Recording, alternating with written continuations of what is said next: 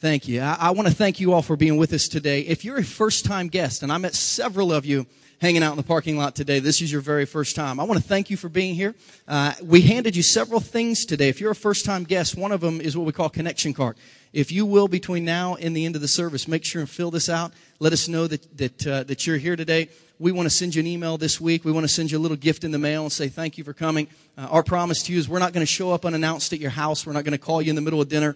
Uh, but if you're here for the very first time, we want to make sure as a church that we do everything we can to minister to you, your family, your friends, neighbors. If there's anything we can do, please let us know. So let us know that you're here today. When the offering goes by, throw this in the offering basket at the end, and we will be faithful to follow up and introduce ourselves uh, to you this week. You are in, if you're a guest or a regular attender, you're in for a real treat today. Uh, because as I said in my email that I sent out to our church this week, my favorite preacher in America is here to preach to us today. Uh, Clayton King is a man that uh, that I met just about a little over a little over three years ago. Uh, we were preaching at the same summer camp. I was doing the mornings. He did an evening session. And God had about nine months before I met Clayton, God had called me to leave what I was doing and to, to strike out on my own and was calling Danielle and I to start a church. But I was scared to death.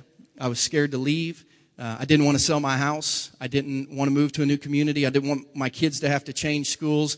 So in my heart for nine months, I'd been saying, I know this, God, is what you want me to do, but I just don't know that I can do it. And in the midst of meeting Clayton and talking with him, uh, I kind of explained my scenario, my situation. We were just kind of hanging out and talking. And he prayed a prayer that's a prayer that, that I'll never forget. Uh, and it's a prayer that, that God answered. He said, Well, can I just pray with you, Danielle and you? And I said, Yeah. So he started praying for us. And here's what he prayed. I can remember his words verbatim. Uh, he said, God, if Christian um, does not have the guts to step out in faith, then God, you kick him off the cliff so that he has no choice but to start this church. It's the first time anyone was praying for me that right in the middle, I want to say, hey, hang out, time, time out. Like, take that one back because I don't, are, are you sure you really meant that? And he did. Uh, and over the next six months, God did. I mean, we, we found our, ourselves in a place where um, we had to be obedient. And Clayton didn't just pray over us, but has faithfully walked with us the last two or three years. He's the teaching pastor at New Spring Church, where the pastor is Perry Noble, who's one of his very best friends. Uh, if you know the church world at all, New Spring is one of the largest churches in America. It's one of the most influential churches in the world. It's a church of about 20, 25,000 people. He's the campus pastor at Liberty University, where I graduated from. He goes up there every Wednesday night and ministers to the students. He's the founder and president of, of Cross, Crossroads Worldwide Ministry, just outside of Shelby, North Carolina. He's been all over the world doing mission trips, um, but he is the most encouraging person in my life. I often have people ask me, Christian, like when you have a spiritual need, who do you go to? I go to guys like Clayton. And he has been a tremendous friend to Danielle and I. His wife, Shari, spoke at our ladies' retreat all weekend long and just blessed us so much. Literally, if we did a guys' lady re- ladies' retreat, I would have her come back and speak to the guys. I got so much out of it. Uh, but he is here today to minister to us and to hang out with us. So I want you to put your hands together and give a big Kansas City welcome to Clayton King as he comes to minister to us today.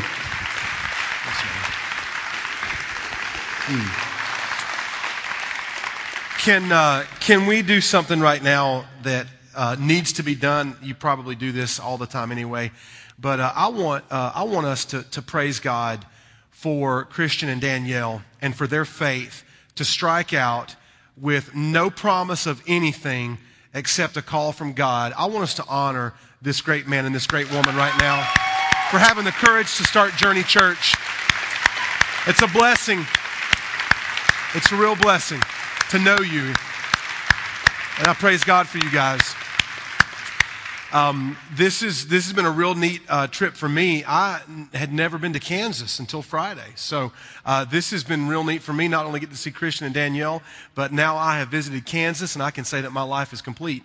Um, and then today I'm going to have another first experience. I'm going to get to go to a Chiefs game, and I'm really excited about that. My kids are Carolina Panthers fans because we live in Charlotte, and uh, so they love the Panthers. Uh, I hate the Panthers. I love the Dallas Cowboys, so I really don't care who wins today. But I'm pulling for the Chiefs because I'm here, and that's that's what I'm going to do. And in Jesus' name, they're going to win big. So put money on it. Look, really, go bet on it. Give all the winnings to Journey Church International. Um, as you guys can tell, I'm pretty stiff and straight laced and traditional. So um, for the next two and a half hours, I'm going to be preaching to you from Luke 24. Um, I want to introduce you to my wife. Uh, just wave at Ashari. This is my lovely wife over here, and she was with the ladies. You can say hello to her. And uh, she taught at the women's retreat this weekend and did a fantastic job. My wife is an author. She's an artist and a painter. She's also a homeschool mom. We're homeschooling our kids for the second year this year, and we love that. My two boys are here with me. They're not in the room with us right now. They're in the children's church area. So if you hear weeping, wailing, and gnashing of teeth, my kids are beating up your kids because we're from North Carolina and we're rednecks. So that's what they're doing right now. They probably got your kid duct taped up in a corner somewhere. Um, and uh, my assistant Jordan, one of my best friends, is with me today. He travels with us whenever we travel around. And, and I, I want to let you know that it's a real, tra- a real treat for me to get to come and preach for, for Christian. He is a great guy. You know that. But he's one of those guys, when I met him and Danielle, I knew right off the bat I was going to be lifelong friends with them. Uh, they've, they've just really impressed me as being people that are humble, real, approachable, have a heart for God. They want to see people saved. There is nothing phony or fake or uh, pretentious about them. And I just want you to know how rare it is to find that in ministry. So for me to get to come and preach uh, today to your people is a real treat and a real honor. And I just want to let you know that, um, that, that Christian, whenever you get right with God and hear God speak to you and obey, yes, I'd love to come back and preach again. Absolutely. The answer is yes. Now y'all haven't heard me yet, so don't, don't say amen. Um, but I do want to preach the gospel to you today, and I, and I, do want to take you to a scripture in Luke chapter 24. If you have a Bible, you can turn there with me. Uh, we'll be in Luke chapter 24 for a little bit. And let me kind of set this up for you. Um, I don't know much about you except for what Pastor Christian has told me. You don't know a whole lot about me. I just turned 40. Tuesday was my 40th birthday. I know I look way, way younger than that. I get that all the time. Um, just turned 40. My wife and I uh, are celebrating our wedding anniversary today, actually, is our wedding anniversary. And um, we have been married for 13 years, 7 months, and one day. Today. 13 years, 7 months, and one day. I'm an evangelist. I travel and preach. Been doing this for 25 years. Started preaching when I was 14. And uh, I'm campus pastor at Liberty, teaching pastor at New Spring. Uh, I'm an author. I'm a dad. Uh, and I love to just meet new people. This whole setting today is real familiar to me because I've helped and been a part of seeing God plant some churches from the very beginning. Our church at New Spring started off with 12 people in a living room. And so for me to come in and, and get to see you guys and get to see you ladies uh, show up early, I know some of you get here at 7 a.m. for setup and you're unloading the trailers and you're setting up chairs and you're putting up pipe and drape. And I know how all that feels. And I just want to speak a word to your church for a moment before I preach this, this passage. When a church begins, like Journey Church began, with nothing but faith and a vision from God, then you have to sacrifice and you have to serve and you have to give in order to make the church work. And without um, going into great detail, I'll just tell you that that gets deeply embedded into your DNA as a church, and it sticks with your church forever. And so at this stage at Journey Church, being a little over a year old, uh, and seeing growth and seeing people saved and looking out and seeing almost every single metal chair filled in this middle school gym, that's an encouraging thing. But I just want to tell you that you haven't seen anything yet. You are just getting started. You don't even have a clue what God is going to do. I have chills on my arms. The hair on my arms is standing up right now. This is a spirit led moment right now. And I want you to hear this.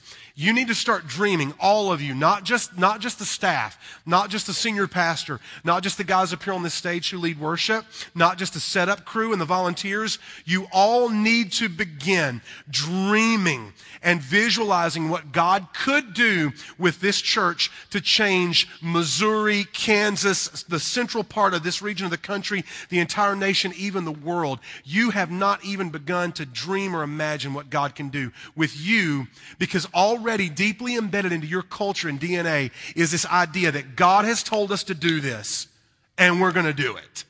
We don't have any guarantees. We don't have a template. We don't have a five year plan. We don't have a 10 year plan. Here's what we know we love Jesus and we want to see lost people find life in Christ. That is a great place to start. So I want to pray over you right now before I preach this passage to you from Luke 24. Lord, I want to speak life and anointing I want to speak increase and favor over this church. And right now, Holy Spirit, I pray that you would send a very special double portion of your power and your anointing on Pastor Christian, on Danielle, on the team, on the volunteers, on these people who are sitting right here in this gym today. I pray, God, that every single plan that the enemy has devised to stop or to slow down what you are doing would fail. We claim your scripture that no weapon formed against us will prosper. I pray, Lord, that this church, as it builds a deep foundation, as it grows deep into your word, as it sees people fall in love, not just with the church, but fall in love with Jesus Christ, that you would continue to, to build into the culture of this church a DNA that loves to work, that loves to pray, that loves to see lost people find life in Christ. And Lord, I thank you that right now today we can look forward in advance and we can believe in faith that in the future you will do things that we could not even conceive or imagine in our minds. And Lord, I pray that as we see you do those things in our hearts, our motives would not be so that people will know our name or who we are or what we can do, but that people will know Jesus. Lord, would you do your work and would you show up and show off? And I thank you so much that I get to be a part of uh, this church today. In Jesus' name we pray. Amen. Turn with me to Luke chapter 24. I, uh, I grew up in three different church traditions. Some of y'all, you grew up in church. You know what? I'm just going to take a survey. Um, how many of you grew up Baptist? Yeah, that's what I thought. Me too. How many of you grew up uh, Pentecostal or charismatic or assemblies of God? All right, me too. Did any of you grow up Presbyterian, Calvinist, or Reformed? Okay, me too. Yeah, you all feel a little bit crazy. I feel like an absolute nutcase. I grew up Baptist, Presbyterian, and Pentecostal. All three churches. My parents were Southern Baptist. They adopted me when I was just a few days old. Parents were Southern Baptist went to a Presbyterian Christian school where the pastor wore a dress. I didn't know it was a clerical robe. I thought it was a dress because I was in kindergarten. And then my grandfather, who was a beer drinking, pot smoking, womanizing bluegrass musician, gave his life to Christ at age 60 after he was nearly killed in a car wreck. And he got saved and remarried a Pentecostal woman who did not wear makeup or jewelry. She had a PhD haircut. You know what that is, right? The PhD, Pentecostal hairdo, piled high and deep. Come on, people. Some of y'all, give me a courtesy laugh. I worked hard on that. Man. So he remarried this Pentecostal woman after he got saved because my grandmother died of cancer. And, and he becomes a Pentecostal. I'm talking like a, a card carrying, full fledged, full on Pentecostal. So I went to Baptist church on Sunday morning and Sunday night with my parents. Presbyterian school five days a week where we memorized catechisms and the preacher wore a dress, and Pentecostal church with my grandfather on Sunday nights where people spoke all together at the same time in languages I had never heard while swinging from the chandeliers and throwing hymn books at one another. So I grew up with this crazy jacked up view of God and Jesus and religion. And I always tell people, you know, I'm Baptist, Presbyterian, and Pentecostal. And you'll know what that means, right? You know what that means? I was predestined to speak in tongues while eating fried chicken at a deacon's meeting while drinking wine. Now that was funny. I don't care who you are.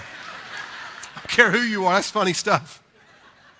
So I grew up in, in a religious uh, environment where my dad was my Sunday school teacher, my, my mom sang in the choir, my dad was a deacon, chairman of the deacons every four years because they would rotate on and off the deacon board. If you're not a Baptist, you don't know what I'm talking about. Don't worry, it's not that exciting. Um, but I grew up in this religious environment and I saw Jesus all the time. I saw pictures, artist renderings of Jesus, you know, the blonde haired, blue eyed Norwegian Jesus. Who, who uh, kind of a pasty flesh color, who probably had to wear a lot of sunscreen. Um, I saw, I saw pictures of Jesus on the, I'm gonna, I'm gonna date myself, age myself here a little bit, on the flannel graph. I don't know if any of y'all had a flannel graph growing up. These kids nowadays are spoiled. They get like videos of Jesus and they get iPads where they can download pictures and Bible studies. We had, we had little flannel Jesuses that we put up Jesus and the animals and Mary and Joseph in the manger. So I had been around Jesus and, and, um, the people of Jesus and I'd heard the stories about Jesus and we at Christian school had Bible class every single day. So I was, you know, seeing Jesus without ever actually seeing Jesus. And that kind of, uh, to me, typifies and encapsulates American culture, kind of where we're at right now. A lot of people, especially in the South or the, or the, or the Midwest, grew up around the things of God, church, on every corner. Maybe you attended vacation Bible school, or maybe you were raised in church, or at least you had some exposure to the traditional religious uh, culture of America. But I just wonder how many of us have actually really seen him. Because if we really see Jesus, it changes us. And here's an example. I've been to the Grand Canyon multiple times. I took the month of September off um, but to rest. I've lo- I lost my mom and my dad both in 18 months. My dad died in June, and I preached my dad's funeral on Father's Day. And so I've, I've come out of the two worst years of my life very depressed, uh, very emotionally distraught, uh, filled with anxiety and discouragement, doing great now, but went through a really, really dark time where I just couldn't feel like I could get any traction emotionally to move forward. So we took the month of September off to rest and we took a vacation to Arizona and I got to take my kids to the Grand Canyon for the first time. And I've been to the Grand Canyon before. And I was trying to explain the Grand Canyon to my kids. I wanted them to know what it looked like. And they had seen pictures of the Grand Canyon in magazines and books and online. But you can't really understand the Grand Canyon by looking at a picture. You actually have to be there. You actually have to experience it. You actually have to see it. Because the word awesome means one thing when you say, wow, that Alabama Georgia game last night was awesome. Or wow, that, that, that steak I ate for dinner last week was awesome. The word awesome doesn't mean the same thing when you walk up to the edge of the Grand Canyon for the first time and it takes your breath away. And you look at it and you say, now that is really awesome. And I think that's the way a lot of us in America, and maybe even you today, have always viewed Jesus. You've You've seen Jesus, you've experienced the residual effects of religion or the Christian faith. But the real question for me is have we ever actually seen him? Because when you actually see Jesus, you cannot be the same afterwards. It changes you. It's so breathtaking. He is so lovely. He is so beautiful. He is so filled with compassion and mercy and love that you can't really see him, feel him, taste him, experience him, and walk away the same woman or the same man. But people are around Jesus and the things of Jesus all the time and they just don't get it. Perfect example is this story in Luke 24. Let me set up the context for you. Jesus has just risen from the dead. Now, when I say just risen from the dead, I mean like that morning. He is fresh out the tomb. Okay? Fresh out the tomb. He has been dead for three days. He is literally hours uh, out of the tomb. And he's alive. He's walking around Jerusalem. He's showing himself to people as a testimony to his resurrection because he'd already told people he was going to be raised from the dead. People didn't really understand it. Some people didn't believe it. And Jesus winds up face to face with two men who see Jesus, but they don't really see Jesus, if you know what I mean. And here's how the story goes Luke chapter 24, we'll start off in verse 13. Now, that same day, two of them were going to a village called Emmaus about seven miles from Jerusalem. And just to give you a little context, I may stop uh, at a few verses here. Course, in those days, unless you were wealthy and owned a horse or a chariot, you had to walk everywhere you went. So a seven mile walk from Jerusalem to Emmaus would take about half a day. The average man or woman could walk about 18 to 20 miles a day if they didn't stop, except to maybe go to the bathroom or eat a bite or take a drink of water, keeping a pretty brisk pace. So a seven mile walk would probably take about half a day. You can imagine that they, um, going from Jerusalem to Emmaus, would spend five, six, maybe seven hours, depending on how fast they walked or how slow they walked. So these men are walking to Emmaus. They were, verse 14, talking with each other about everything that had happened. Well, what is the subject of their conversation? It was Jesus. They're talking about Jesus. They're talking about the crucifixion. They're talking about the miracles he performed. They're talking about how the Jewish leadership turned against him. They're talking about how the Romans crucified him. They're talking about the things that took place at the resurrection, like the sky turning black, like an earthquake taking place. And if you read Matthew's gospel, dead people coming out of graves and walking around in full view of Jewish people in the middle of the city of Jerusalem. That's some crazy stuff.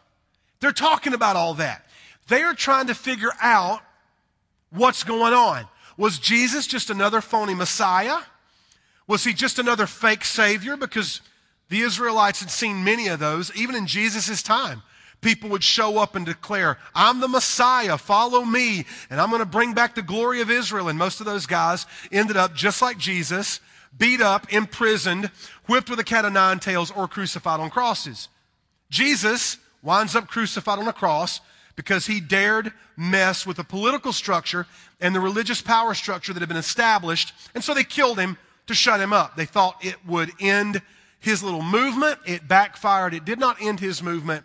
It crystallized his movement. Here we are 2,000 years later, the people of Jesus Christ in his church following him, reading the book he wrote about the life he lived. But these guys still aren't convinced of what's happened. The next verse says in verse 15, as they talk and discuss these things with each other, Jesus himself came up and walked along with them. But they were kept from recognizing him. This is awesome. They're talking about Jesus, and then poof, there's Jesus. Now, how did Jesus show up? I don't know. I think he flew. Just because I think it would be awesome to fly. Maybe he vaporized into their presence. I don't know. Maybe he was like one of the X-Men and there's like a nebulous cloud and all of a sudden, ah, you know, I just would like for Jesus to scare them. I just wish he had done that. I just wish he had went, boo, and then, ah, because I like to scare people. I love it more than black coffee. I love it more than steak. I just love to scare people. I know I need to get saved, but I can't help it. That is fun for me. Jesus shows up and they don't even recognize him. Now, this, something kind of similar to this happened to my wife and I recently. Uh, we were in Canada and we were on Canadian television promoting our new book. We just wrote a book on marriage and relationships called 12 Questions. And we had recorded our TV interview that morning in the studios on Canadian television, and we were going to stay for three extra days in Toronto, just the two of us for a little vacation to get away and rest and have some fun. And our TV in our hotel room was broken. It would only get four channels. So we're flipping the channels and it wouldn't work. And my wife was like, call down to the front desk and see what's going on. So they said, we'll send someone up to fix your TV. So while we're waiting on someone to come fix our TV, we're flipping the channels, and one of the four channels that worked was a channel that had us on it. Like our broadcast was there. So Shari and I are in our hotel room watching ourselves on TV. And I'm like, wow, honey, you look great. And I look really bald and my head is so big. That's like a watermelon. Oh my goodness. Did, did that, did my parents feed me head steroids? I was really amazed at how large my head looked and shiny too like wax on, wax off. And I'm looking at that, and then there's a knock on the door, and I'm totally mesmerized with watching ourselves on TV. Knock on the door, and this very nice Asian young man walks up to the door and says, um, I'm here to fix your TV. I said, okay, come on in. And he walks in, and I was like, the TV doesn't work. We're only getting four channels. And he looks at the TV, and then he looks at us. he looks back at the TV, and he looks at us, and he said, oh my God. like, it was just too much for him. He's, and I was like, you see that? He's like, yes. I was like, boo. no, I didn't do that. I wish I had. He could have been a ninja. I don't know. So I just didn't, decided not to do that. This is, this is the weirdest thing. These guys are talking about Jesus and he's right there. Sometimes we have no idea that while we're having conversations about God, while we're doing the work that God's called us to do, when we're showing up at 7 a.m. on Sunday mornings in the freezing cold of January and February, in the pouring rain of April, in the hot summer months of June and July, and we're waving at people when they walk in and we're greeting people in the parking lot. and, and you're volunteering to help take care of other people's kids so they can sit in here and have a worship experience where they meet God and hear God and see God and, and, and, and, and see God move in their life. We have no idea that sometimes while we're doing the things of God, we forget God's right there with us. He's watching, He's in us, with us, and for us. He never leaves our side, but oftentimes we are kept from recognizing Him. And that's what really stands out to me about verse 16. Jesus is right there with them, but they're kept from recognizing him. Now, I don't know what kept them from seeing Jesus. God in his sovereignty had another plan. He wanted to kind of spring the, the, the secret on them later. But what keeps you from recognizing God? I'll tell you what keeps me from recognizing Jesus a lot of times busyness. I mean, I got stuff to do. I've got kids to raise. I've got a relationship with my wife. I've got a large ministry with seven employees and eight interns that I run. I travel 150 days a year. I pastor people. I, I pastor pastors. I write books. I have a book deadline uh, in 12 days from today. Like I'm leaving today and going to the game, and then I'm flying to Los Angeles and preaching tomorrow night on TV in Los Angeles on TBN. Like I'm a busy guy. So sometimes when I'm doing the work of God, I totally forget. God's there and He wants to know me and He wants me to know Him. And while I'm so busy doing the things I'm supposed to do, sometimes I don't even recognize what God's doing. And sometimes God has to kind of show up and surprise us. Uh, I had a friend in high school. I led him to Christ. We played football together. His name was Adrian Brazier, and Adrian loved classic rock. So when Adrian got saved, Adrian felt like the Lord told him to burn all of his secular music. Now, back in our day, I don't know if you ever burned all of your secular music, Christian. You probably never listened to it. You were so holy. You didn't, you, you didn't have to burn yours. But I was, a, I was a hellion and a pagan, and I loved rock and roll, country, rap, bluegrass. I loved it all. So that was what you had to do to show your love for Jesus back in the 80s when I got saved. You had to burn all your albums and cassettes. Some of y'all are like, what is a cassette? A- ask your grandparents. They know. So, so Adrian got saved and decided he was going to burn all of his secular music. And he says to me, I'm going to get rid of Van Halen, Led Zeppelin, Lynyrd Skynyrd. Uh, I'm getting rid of, of, of everything. But I prayed about it, and God told me that I could keep one band in my music collection. I said, Well, who is it? He said, Bad Company. They're my favorite. There's nothing bad. Their lyrics are not about sex, drugs, rock and roll, or women that dip, or anything bad like that.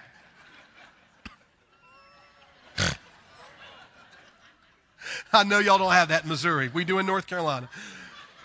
He said, So the Lord told me I could keep listening to bad company. And I'm like, Okay, because I'd already burnt my secular music and then bought it back. so I was in no position to tell him what to do. so we're riding down the road about two weeks later. And he had a Mazda 323. I'll never forget it. Riding down the road, and um, he, had, he, he was listening to to some music, and um, we, we, would always listen to music in his car. We weren't listening to music at that moment. And I was trying to disciple this new believer, and I said, So, Adrian, what's God been teaching you? What's God been saying to you in your quiet times? Um, he's like, Well, I've really been hearing God speak to me, and I've really been seeing God move. I said, Really? How?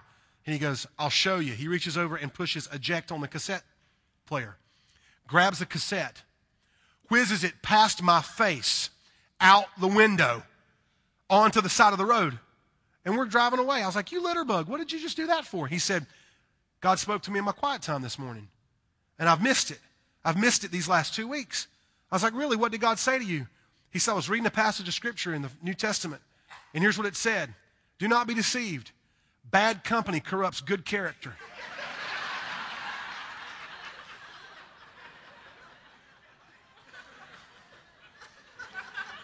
You ever had one of those moments?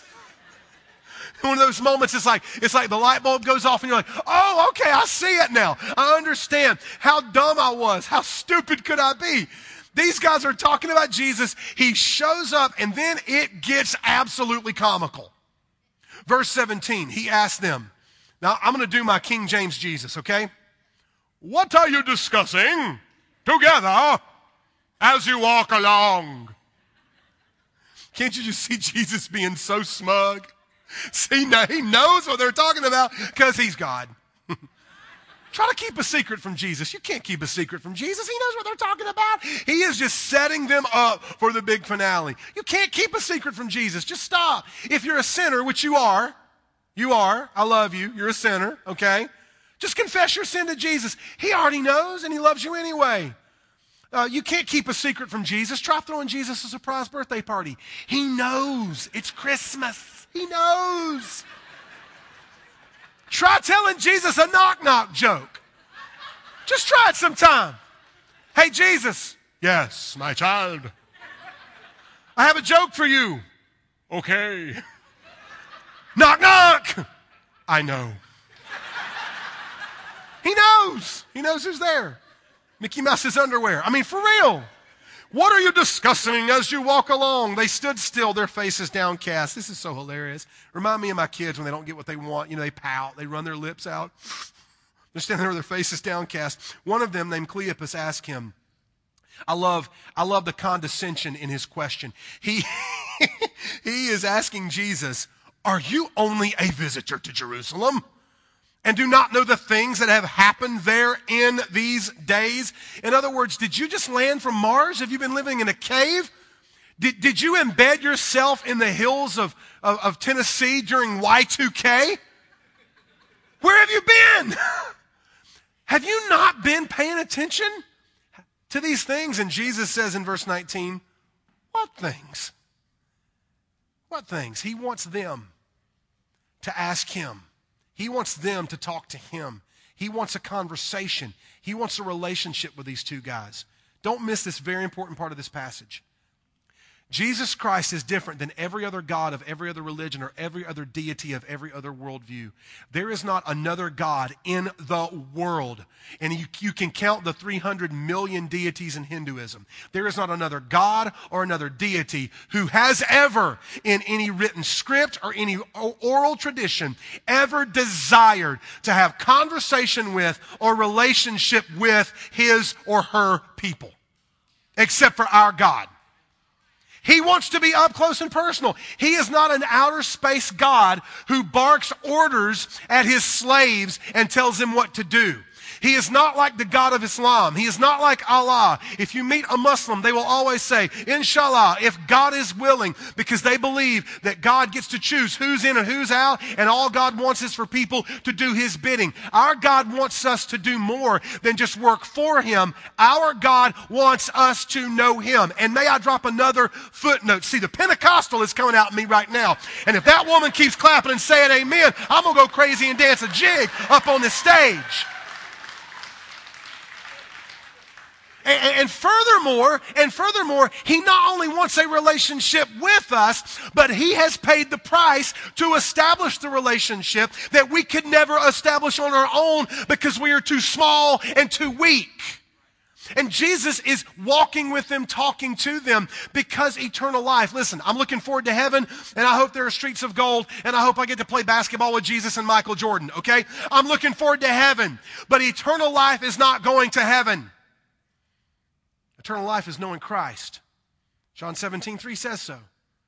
Now, this is eternal life, that they might know you, the one true God, and your Son, whom you have sent. Look it up, that's what it says. Eternal life is not getting to go to heaven. Eternal life is the fact that Jesus is there. I wouldn't want to go to heaven forever if Jesus wasn't there. I'd be fine going to the Waffle House forever if Jesus was there. I'd actually be fine going to Waffle House forever, even if Jesus wasn't there, but I want to live past 42. So, getting back to the text, what things he said. Verse 19, about Jesus of Nazareth, they replied. He was a prophet, powerful in word and deed before God and all the people. And they're preaching the gospel to Jesus. They are, they are preaching the gospel to Jesus. Look at verse 20. The chief priest and our rulers handed him over to be sentenced to death, and they crucified him. Verse 21 But we had hoped that he was the one who was going to redeem Israel. And what is more, it's the third day since all this took place. In addition, some of our women amazed us. They went to the tomb early this morning but didn't find his body. They came and told us that they had seen a vision of angels who said he was alive. Then some of our companions went to the tomb and found it just like the women said, but they did not find Jesus there. So they are now telling Jesus the whole story. This is fresh. This is, this is happening. It's unfolding as they are walking with Jesus. They're like, we don't know if he's alive. We don't know if he's dead. We don't know if somebody somewhere took his body, hid his body. We don't know if they stole his body in the middle of the night.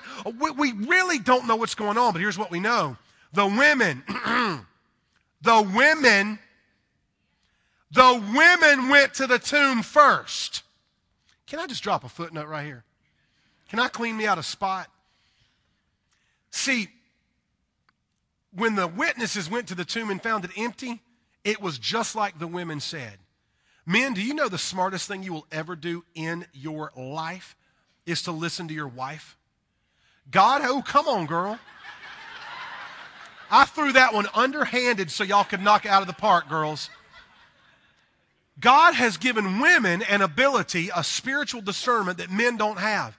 So when Christian and I are talking, and we're talking about life and ministry and struggles and joys and, and, and wins and victories and discouragements, I will always ask him. I asked him this yesterday. What's Danielle say about that?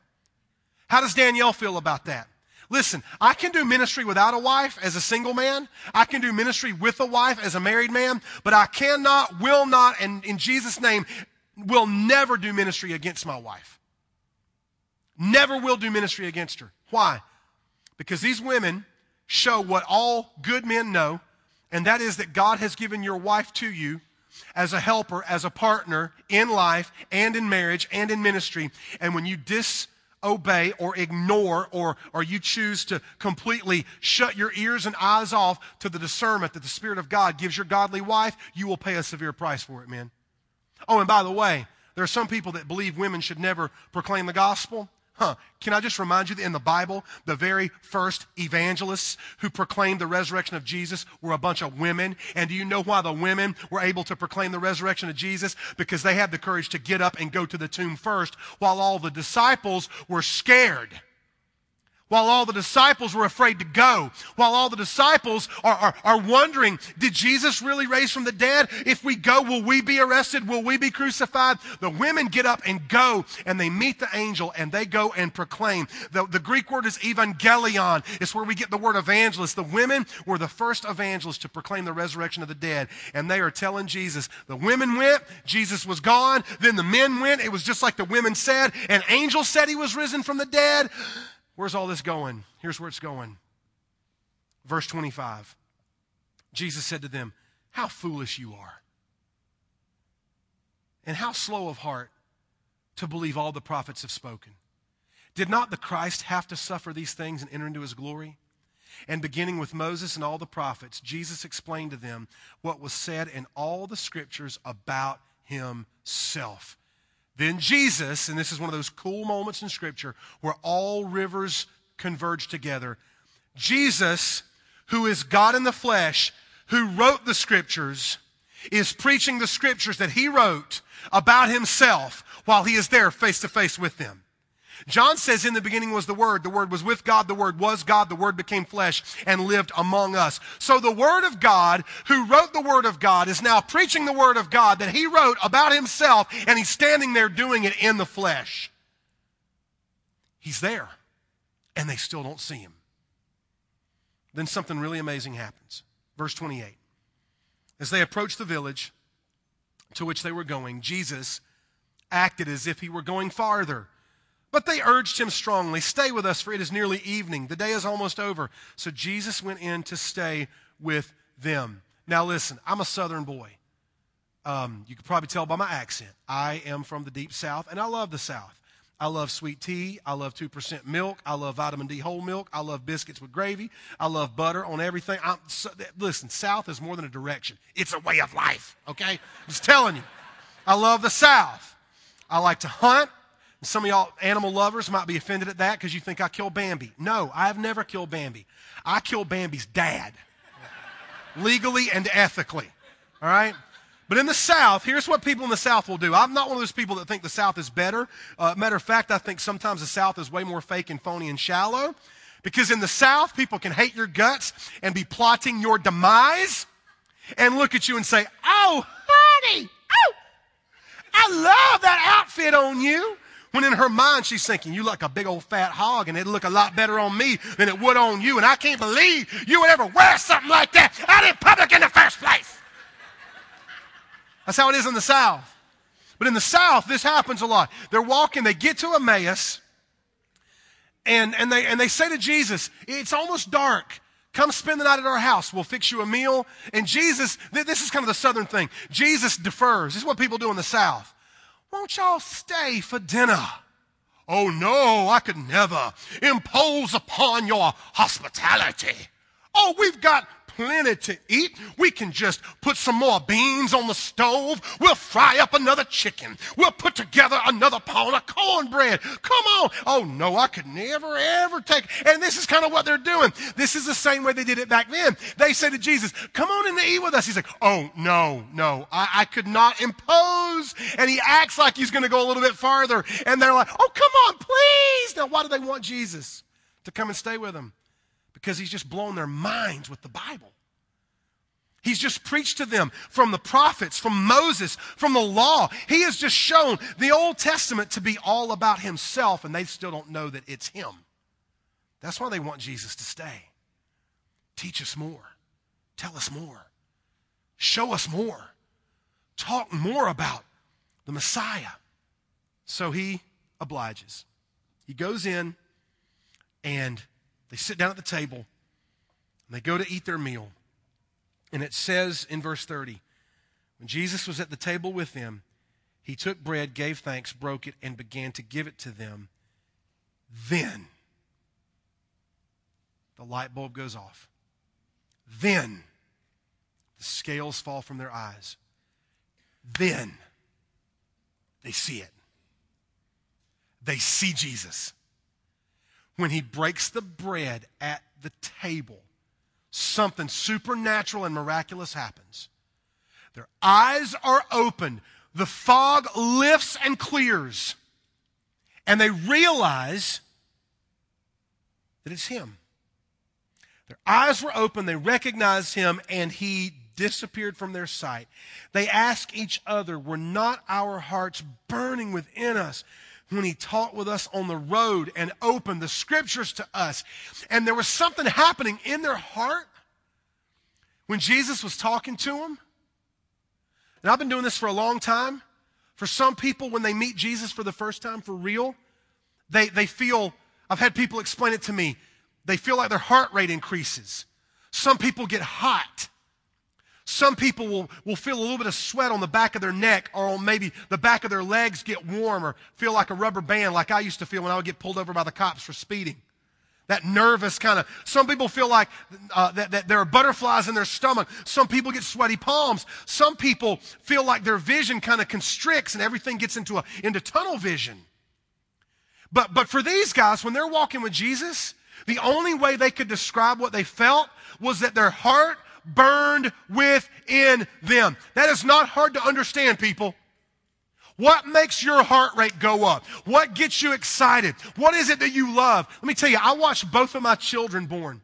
I watched my, my wife give birth to our kids, and it did something to my heart. My heart burned within me when we saw the sonogram for the first time and realized we were having a little boy and he was healthy. Something began to burn within my heart. The first time I laid my eyes on my wife at University of North Carolina, Chapel Hill, I didn't even know who she was. I saw her profile. I didn't know if she was married. I didn't know if she was in college. I didn't know if she worked for the FBI. No idea. But when I saw her, something happened. The heavens parted. The angels began to sing, Hallelujah. And I said, Jesus, I want that one right there. And he gave her to me. You know, there are moments in your life, for real, there are moments in your life where something happens and the hair on your arm stands up. You feel, you feel the chills start on the back of your neck and work down your spine. There are moments where something just takes your breath away. And we think that those moments are weird and strange and that the rest of our mundane life is normal. And I'm here to tell you that no, it's opposite. It's opposite. Jesus should take our breath away. Jesus should cause our hearts to burn within us. And when they see Jesus and they realize it's Him, it all makes sense. For some of you, your whole entire life, You've been working and laboring and striving for money, for security, to be debt free, to pay for your kids to go to college, to pay off the house, and you have worked and you have labored and nothing has clicked. And I'm telling you, what you need today is you need to have you need to have that moment where the scales fall off of your eyes and boom, it all makes sense and all the dots connect and all the rivers converge and you realize I was made by God for Jesus. I was made to know Jesus. I was made to have a relationship with Jesus. But there's one thing I want to leave you with before I pray. It says that their eyes were opened as he broke the bread. Now, what was significant about that act? Well, here's what I think. I think that as Jesus is sitting at the table breaking the bread, these men's minds are already on God.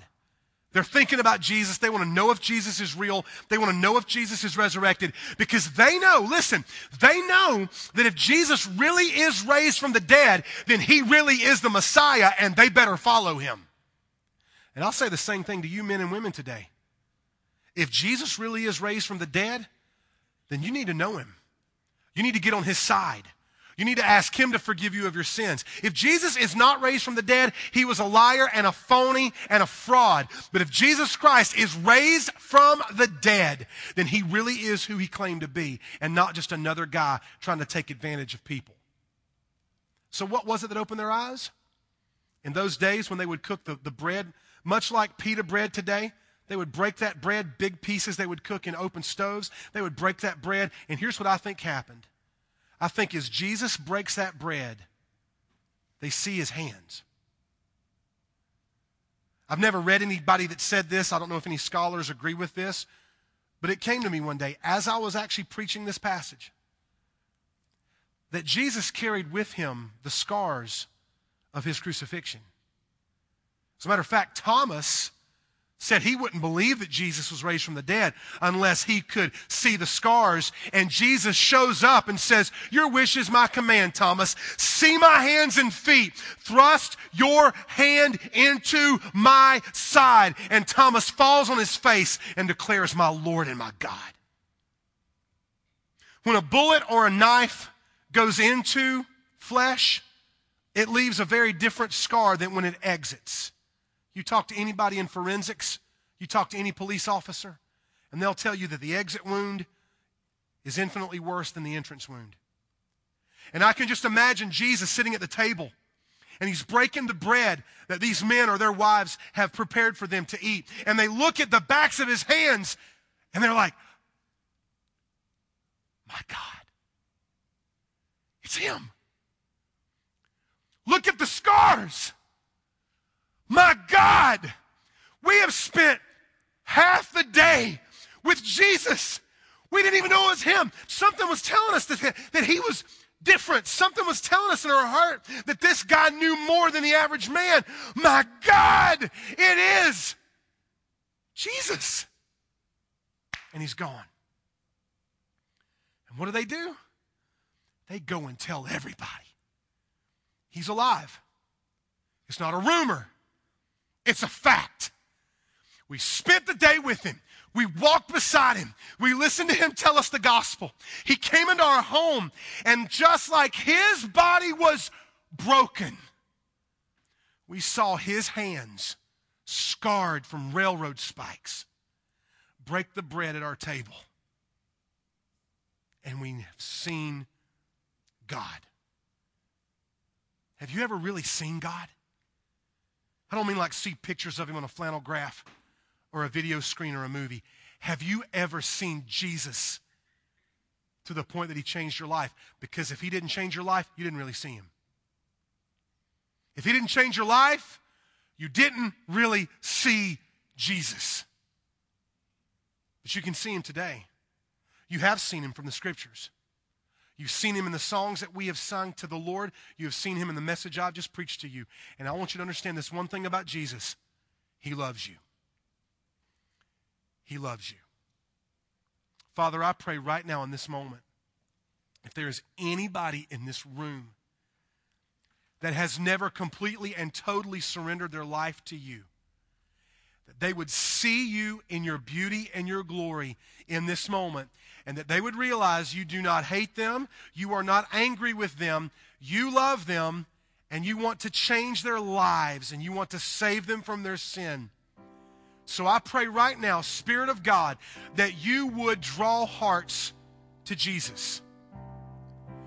And I'm going to pray right now, Holy Spirit, that just like that day on the road to Damascus, when Cleopas and his friend walked with Jesus and felt the burning in their heart, that people right now in these metal chairs in a middle school gym would feel their heart burn inside their chest and know that you are here don't you keep your eyes closed for a second, if you would? I'm not going to ask anybody to stand up or get up or move around or leave, and we're not going to sing a song yet. But I know that the Spirit of God is in this room, and I'll tell you how I know that because His people are in this room, and His Word has been proclaimed in this room. So we don't have to ask the Spirit of God to come. We just need to recognize His presence. He's in this room right now. But for some of you, you need to recognize His presence in a different way. You didn't realize when you came to church today that you are going to come face to face with the reality Jesus Christ not only died on the cross in your place to take your sins away and to take away the penalty and the punishment of your sin, but that He is also walking beside you right now, that He is also with you right now, that He is also right now willing to break the bread for you, to provide what you need to be your substance of living. And I know that most of you are Christians and many of you have given your life to Jesus. But I also know that some of you were probably just walking along thinking you were good. And maybe during this message today, the Spirit of God has revealed the truth to you that religion doesn't save you, that going to church doesn't make you a Christian any more than going to a restaurant makes you a burger that just talking about Jesus doesn't mean that you actually know Jesus. And so I'm not trying to manipulate you, but I'm trying to be as bold and clear as I can be. The only way we are saved is when we consciously repent of our sins and consciously put all of our faith and trust in Jesus Christ alone. We are not saved because we are confirmed. We are not saved because a priest or a pastor prays for us. We are not saved because we prayed a prayer at an altar and got dunked in a baptistry. We are not saved because we join a church or fill out a decision card. Those things are all good, but those things do not save us. Jesus saves us. And Jesus saves us when we make a decision, when we see Him for who He is, and we decide, I want to follow Him and give my life to Him. For some of you, that's what you need to do right now. So I'm asking you, I'm inviting you very clearly, very boldly, without apology, without backing up, without stuttering. I'm asking you right now. Quit playing games. Jesus is here. He loves you. Your heart is burning inside of you. Ask Him to save you. Give your life to Him now. Receive Him by faith. I'll help you get there, but it's got to be your decision. So, right now, if you need to give your life to Jesus Christ, if you need to give your life to Him, total control, all in, pray this to Him right now where you sit. The words are not magic, the words alone don't save you. I'm not praying this prayer on your behalf because I'm not a priest. You've got to pray this to Jesus because He's right here, remember? He's right here. Pray this to Him right now if you want to be saved from your sin and become His daughter, become His son. Pray this to Him quietly in your heart if you mean it. Jesus, I need you. Rescue me, Jesus. Save me from my sin. I give you my life. I give you my heart. Thank you for loving me, Jesus. I'm all yours. And I'm all in. I see you now, Jesus. And you're awesome. With your eyes still closed, without anybody looking around, I'm going to ask you to do something deliberately and boldly. I'm not going to make you stand up or come forward, but I'm going to ask you this question right here, right now. If you just prayed those words to the living God, and in your heart you knew that the Spirit of God was drawing you to Jesus, and you just opened your heart up to Him and you gave Him control, would you do this immediately, deliberately, boldly, without fear, without hesitation? If you just prayed those words to Jesus, would you raise your hand right up above your head right now? Go, right now. Raise it up. Can you raise them so I can see them? I'm the only person looking. And then I'll let you put them back down. I'm not going to embarrass you, but I want you, I want, I want you to raise your hand up. One, two, three, four, five, six, seven, eight, nine, 10, 11, 12, 13, 14. And put your hands down. Father, I want to thank you for the 14 people that have just responded to your love and your gospel. And I want to thank you that, that you have opened their eyes. And, and Lord, I pray for them as they begin this journey of faith with you. Guys, open your eyes for just a second. And before Pastor Christian comes and dismisses us and we have our offering, um, 14 people just responded to the love and the gospel of Jesus Christ. Praise God. Glory to God. Listen, if you if you did that, if you responded, if you're one of the people that just raised their hands, or if you didn't raise your hand, raising your hand doesn't make you a Christian. Jesus does. Okay? So don't get confused. Whether you raised your hand or not, if you just responded to the gospel today, I want you to take uh, your worship guide that was given to you. There's a little form on there and just go ahead and begin to fill that out. Matter of fact, all of you can go ahead and pick those up right now. And if you did make a decision for Christ today, if you did respond to the gospel, go ahead and begin to fill out that card. Everybody's going to be filling it out. Okay, we know we have visitors today. We're glad you're here. But if you responded to the gospel today, if you received Christ by faith, if you prayed those words in your heart and you meant it, go ahead and begin to fill that card out. Christian will tell you what to do with it in just a moment when he comes out on the stage because we want to help you as a church take those first steps as a new follower of Jesus Christ. We want you to not just make a decision, we want you to become a disciple. We'll say that again. Jesus doesn't just want decisions, Jesus wants disciples. And we want to help you as you take that journey and as you begin your, your walk with Jesus today. Hey, um, before Christian comes out, I just want to say thank you for having us today. This has been an amazing weekend for us. Danielle and Christian have been so gracious. All of you have been so gracious to our family. First of all, you allowed me to bring my whole entire family with me, and that's a real uh, treat that I don't get to do very often. Uh, there's a generosity about this church that I believe is, is Christ like. And so we have been so honored and so blessed to be with you. Um, I hope I get to come and, and, serve you again. I hope I get to come and, and be a part of what God's doing at this church. I would love to. Uh, you are some of the best people I've ever met in my life. And um, I'm looking forward to maybe meeting many of you after the service. Um, I'll be out in the lobby shaking hands and would love to meet you. And my wife will be with me. So I'm going to let Pastor Christian come out and tell us what to do next as we dismiss and prepare for our offering. Thanks for having me today. I hope I get to meet you afterwards.